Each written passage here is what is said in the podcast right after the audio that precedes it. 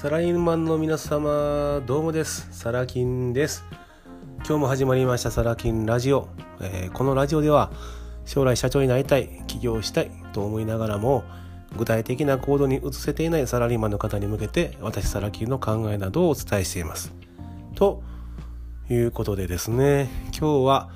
2019年9月16日月曜日ですね。えー、敬老の日ですんでね祝日ということで、まあ、お休みの方の方が多いのかなって感じですかね。あのでね今日ねあのちょっと自宅の方でこう録音してるんですけどもまあ私の嫁さんが下で、えーと、DVD 鑑賞してますんでちょっと声のトーンを下げて小声で話してます。はいご許しください。聞き取りにねにくい部分があったらすいません。うんと最近ね あの嫁さんの方からあのたまにこう自宅で撮ってると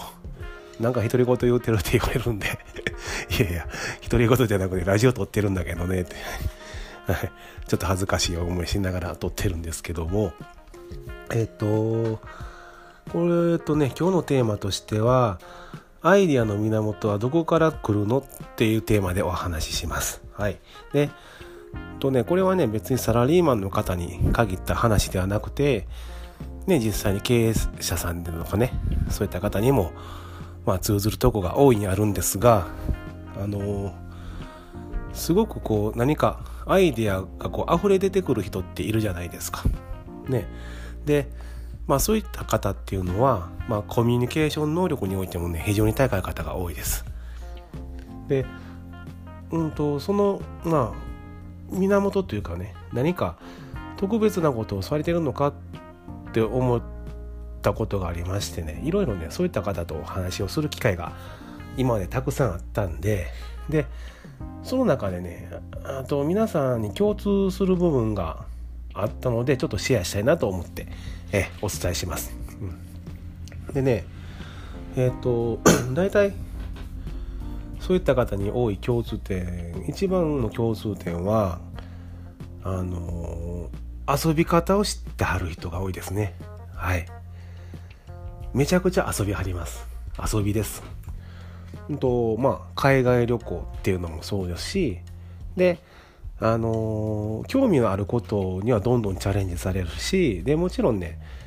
あの興味のないことであってもなんか楽しそうじゃん。じゃあやってみるみたいなね。そういった方が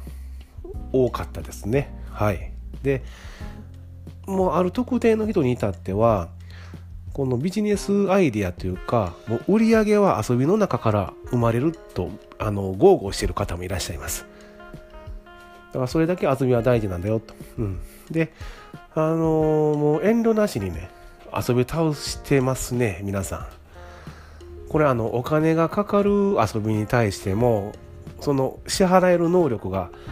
ある、あの、支払える能力があるっていう場合は、あまり何もためらわずにお金を投じて遊びに積極的に参加されてます。これなんか面白い話ですよね。うん、であのー、そんな中でね印象深い話があるとするならなんかこう世の中遊ぶ人が減ってるような気がするんだよねっていうその一言をねおっしゃってた経営者の方がいらっしゃってうん、まあその方もう60代後半になる方なんですけども、えー、これは私もちょっとね同意した部分ですね。はい、あのー、まあ昔ね昭和の時代っていうのは学生さんなんかみんなもう麻雀ねあるじゃないですか。麻雀。うん。麻雀する学生が非常に多かったんだけどももう今そういったその遊びをする人が減ってるよねと。うん、まあ確かにそうですよね。私サラ金の場合もまあ私今40代なんですけども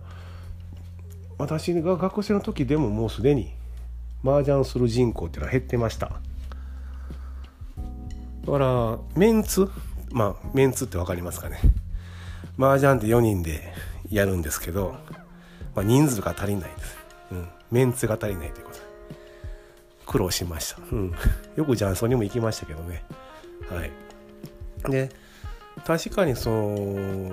あんな面白いもんやらないっていうのはありえないと思ってたんですけどもうんとそういった人は多いですね。ほとんどやらないっていう人ね。はい。あとそうだよな。まあ車に乗らないって人も多いでしょうし、うん、まあその代わりね今の、まあ、若者にこう絞るとオンラインゲームとかねする人は増えてますよね。はい。でまあその趣味思考遊びがこう時代のねともに変わっていくまあこれは仕方のないことなんですけど私がちょっと面白いって感じたのはそういった60代後半のその経営者の方も若者がやるオンラインゲームをやってはるんですよ。びっくりしましたけど。えー、デッドバイデイライトってご存知な方は多分ご存知なんですけどもはい。えー、結構ね YouTube とかでも検索するといっぱい出てくるんですがえー、まあ鬼ごっこですね。命を懸けた、はい、そのデッド・バイ・デイ・ライトっていうのをその60半ばぐらいの経営者の方がやってるんだよと すげえなみたいな でなんでそのもともとゲームが好きだったんですかっていう話した時にいやその興味とか今までそのオンラインゲームとかっていうのはしたことなかったのでどんなものかやってみたいなと思って自分の息子さんにね教えてもらいながらやってるうちにはまったと。でそのやってるったことで今までなかった発想とかアイデアが生まれるようになってやっぱり遊ば遊ばないといけないよねっていうお話されてましたね。うん、まあすごいなと思ってます。はい。でやっぱり遊んでない人っていうのはこう会話の中でもねバリエーションがないっていう人が多いですよね。うん、でその遊びの中でもいろいろあるんですけどもうんとね海外旅行が趣味だって言ってたあのある方の話からするとその人のね会話とか魅力とかねアイディアもそうですけどもその人の数倍面白い人っていうのは移動距離に比例するんだっていうようなことをお話しされてましたね。はい、移動距離、うん、まあね日本の方ならね旅行好きの方であれば、まあ、北海道行ってきたよとかね沖縄行ってきたんだとか四国旅行行ってきたよとかねいろいろあるんですけどももっとねこう足伸ばして台湾とか香港とかね。あとハワイだとか移動距離が伸びるに従ってその伝えていく情報っていうのはもっと比例して面白くなる。そしてその人の発する言葉とかアイデアも面白いものがある。そうおっしゃってましたね。はい。なのでその人曰くやっぱりアフリカとかこう地球の裏側ねブラジルだとか。やっぱもっとこう突き詰めてビジネスとして成功したいんで移動距離を年々伸ばしていってるってお話もされてました。だからこう移動距離が短いということは手を伸ばしやすい距離なのでやっぱりそれだけ多くの人が経験されてますよね。でそんな中でこう突き抜けようと思った時に移動距離を伸ばすんだと。そうすれば見えてくる世界も違うんだよと。うん感心しましたね。なので私もね見習ってねえっ、ー、と2019年10月に、えー、ちょっと仲間と、ね、お師匠さんと一緒にちょっと香港へ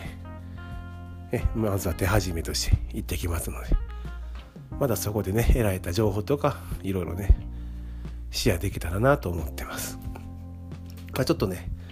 今日はあの下で嫁さんがおるっていうのがちょっと気になってしまってなんかめちゃくちゃな話し方になってしまってますけどもはいまた明日ラジオ放送しますのでまたよかったら遊びに来てください。サラキンでした。では、バイバイ。